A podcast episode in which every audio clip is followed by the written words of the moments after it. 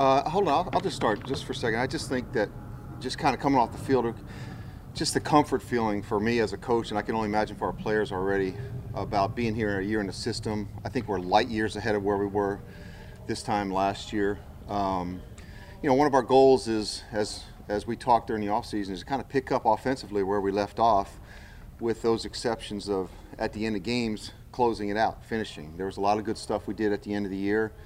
Um, this time last year was my first time with Eli, you know, and, and seeing him in the offseason, I thought he was in really good shape. I think he's in better shape now than he was. And, um, you know, having the young guys um, a year into the system with Barkley, with uh, Shep, and Evan Engram and those guys, just seeing their comfort level is, it's, um, you know, for me, it makes me feel really excited about where, where we can go.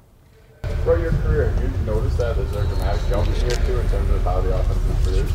I think so. I mean, just um, I, I, probably have to track back, but I, I, just think, you know, that first year when you get together, there's a lot of, you know, hey, you know, how do you want to do it? Now we can go back. Hey, how did we do it last year? How can we do it better? Um, plus the fact that guys aren't thinking you know, even right now, they're not thinking about formations. They're not thinking about movements. All the pre-snap stuff. It's it's uh, now they're thinking about okay, what's my job after the ball snap? How do I react against certain looks? And that's the goal. That's where we want to get. And the quicker we get to that, I think the you know the faster we'll play and. And uh, hopefully the better we'll play because of it early. What makes you what makes you think that Eli's in better shape? what, what do you see that, that kind of illustrates that? Um, I just think that he's uh, I think he's kind of moving around pretty good. His arm looks um, fresh. Um, kind of I think, and, and maybe maybe even with him, it's just kind of the comfort level of uh, of being a year under the system, kind of knowing more what we want. But um, I think he's throwing the ball well and he's moving around good. You were a guy who wasn't here last year, and the Eagles it seemed like kind of struggled to integrate him into their scheme. But from what you've seen from him now, um, what, what's he going to bring to you guys, and what's your first impression? Yeah, I think he's going to uh, bring um, productivity because I think he's really good with the ball in his hands, um, versatility and flexibility. I think. Uh, you know, you can put him inside. You know, we know with Shep that Shep can play both inside. Now we have two guys that can do that. And I think when you do that, you become less predictable. And I think, again, it gives you another another guy with, uh, with the ball in his hands, he, he's pretty good. You were at uh, Daniel Jones's pro day while we were yes. with Pat and Dave in Arizona.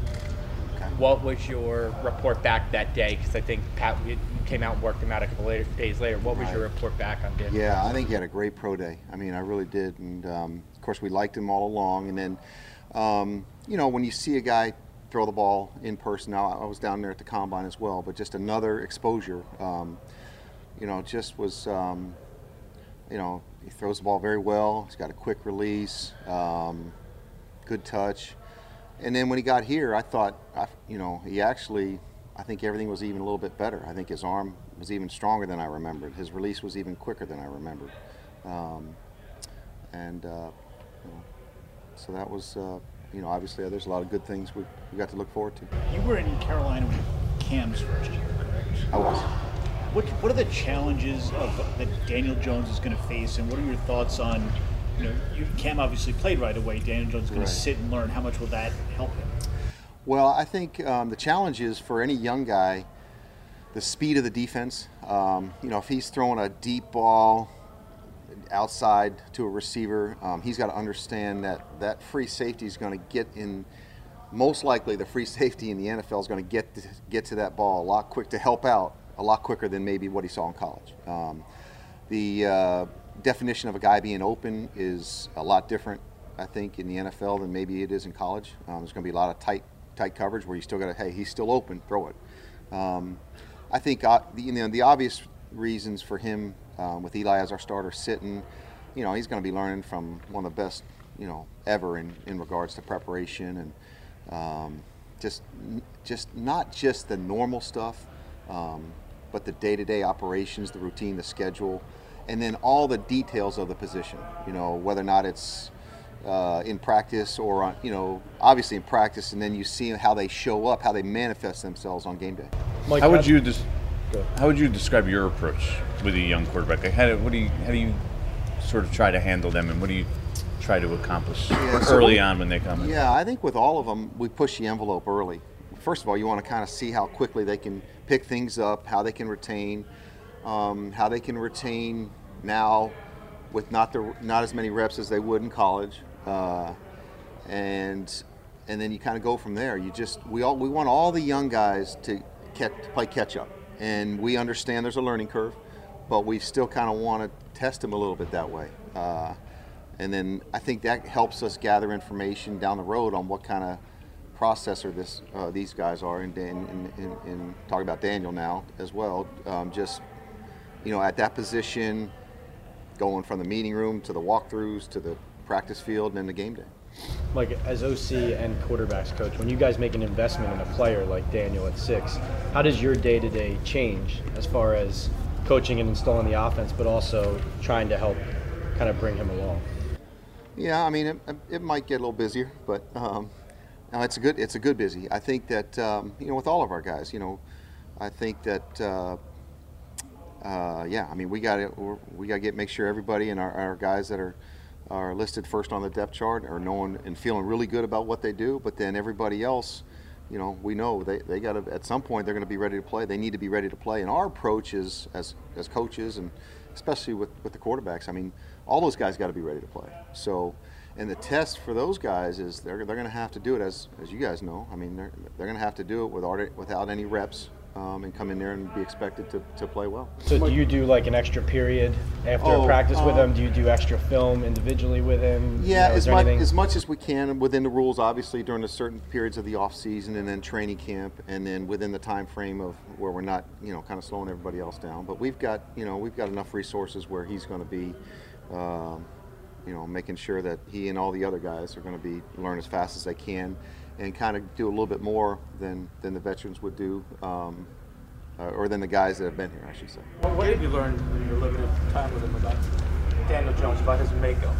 Yeah, I mean he's really um, he's a solid person. Um, he's he's really smart. He gets and the way, in my opinion, the way you can tell that is not necessarily by how he's not alone by how he's picking things up, but by the questions he asks. You know, if you you say certain things, then all of a sudden you'll get a question, and you know, it's sometimes it's maybe you forgot to be detailed about talking about it, and he'll kind of ask that question, reminding you, or another question, you know, on a deeper level in regards to all the looks that um, we could see that you, you know, you'd think hey, a rookie, you know, you, rookies usually don't ask those things. So, um, you know, his our first exposure was was the rookie minicamp. I thought he did a really good job, and the things that were different for him, like any rookie, that maybe we do different than what he did at Duke, and you know, he was so well coached at Duke. Um, but we'll have a couple little different things with we'll be under the gun uh, under center a little bit more than they were and a little more drops. The things that he was new to you could kind of see how quickly he, he picked them up. Maybe the first day wasn't quite as sharp then all of a sudden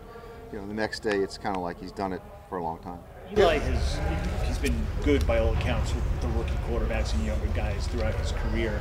But he's never had a guy who's been sort of labeled his eventual replacement. Have you talked to Eli about that, and, and how do you expect he'll handle having a guy behind him who might take his job? I mean, you, you guys, well, most of you guys probably know Eli better than I do. Been around him a lot longer, and it's just like, you know, I mean, you can imagine. It's just like another day at work. You know, just. Um, I can remember when we drafted him. I, I called him and I said, "Hey, we're getting ready to draft, or we drafted Danny." He said, "Oh," and I could barely hear him because he's got his youngest in his arms, the baby, and I, or he, he might have been changing his diaper. So, "Oh yeah, coach, great. I'll see you tomorrow." So, I mean, that's how he is. That's how his, his approach is, and um, I always saw that when I wasn't before I, I got here with the Giants, and uh, you know when he was he was in front of the media, and he's that way every single day. Get-.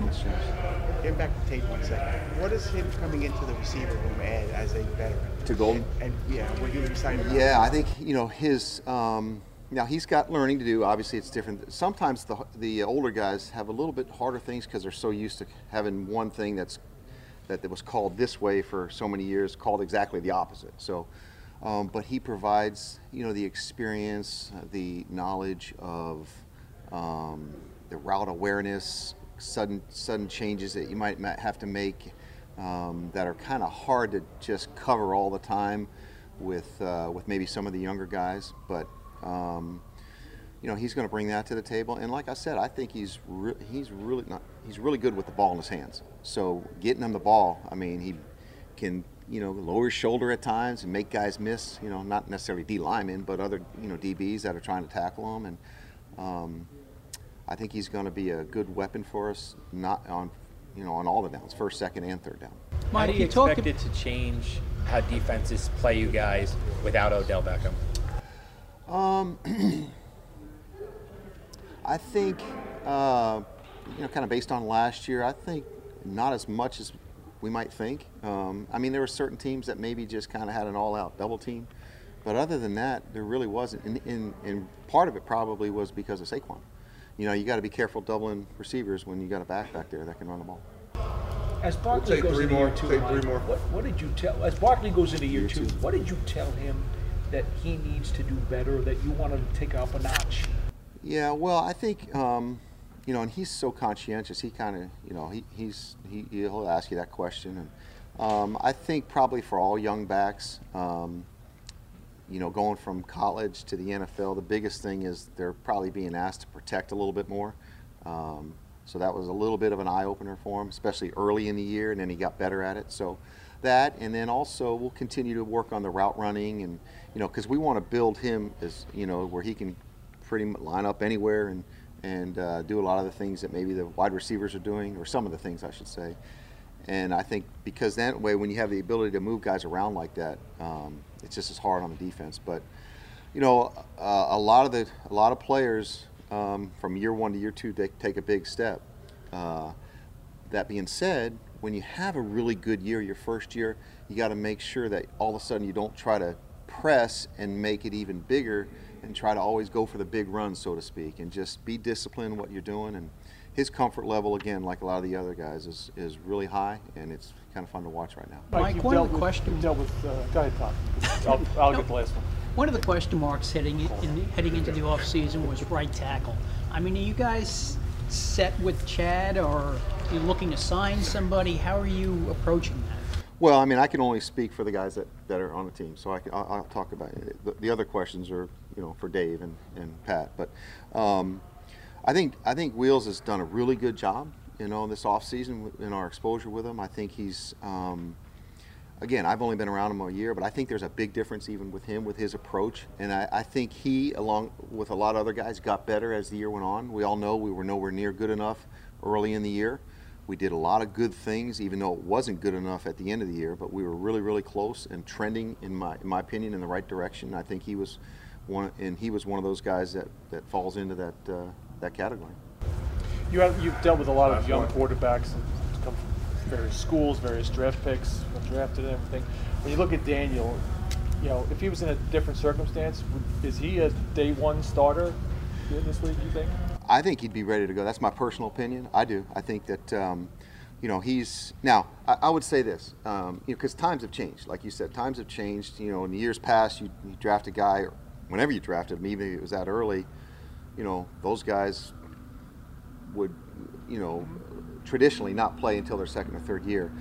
But really, ever since probably what six or seven years ago, you started seeing more guys playing early. Um, but I think he has that capability. Um, obviously, with any young guy, whether or not it's Daniel or whoever you have, I think you have to uh, make sure that those guys you give them, you find out what they can do best and get them on the field doing that to start with, and then go from there. But um, I think he's got that capability. Yeah.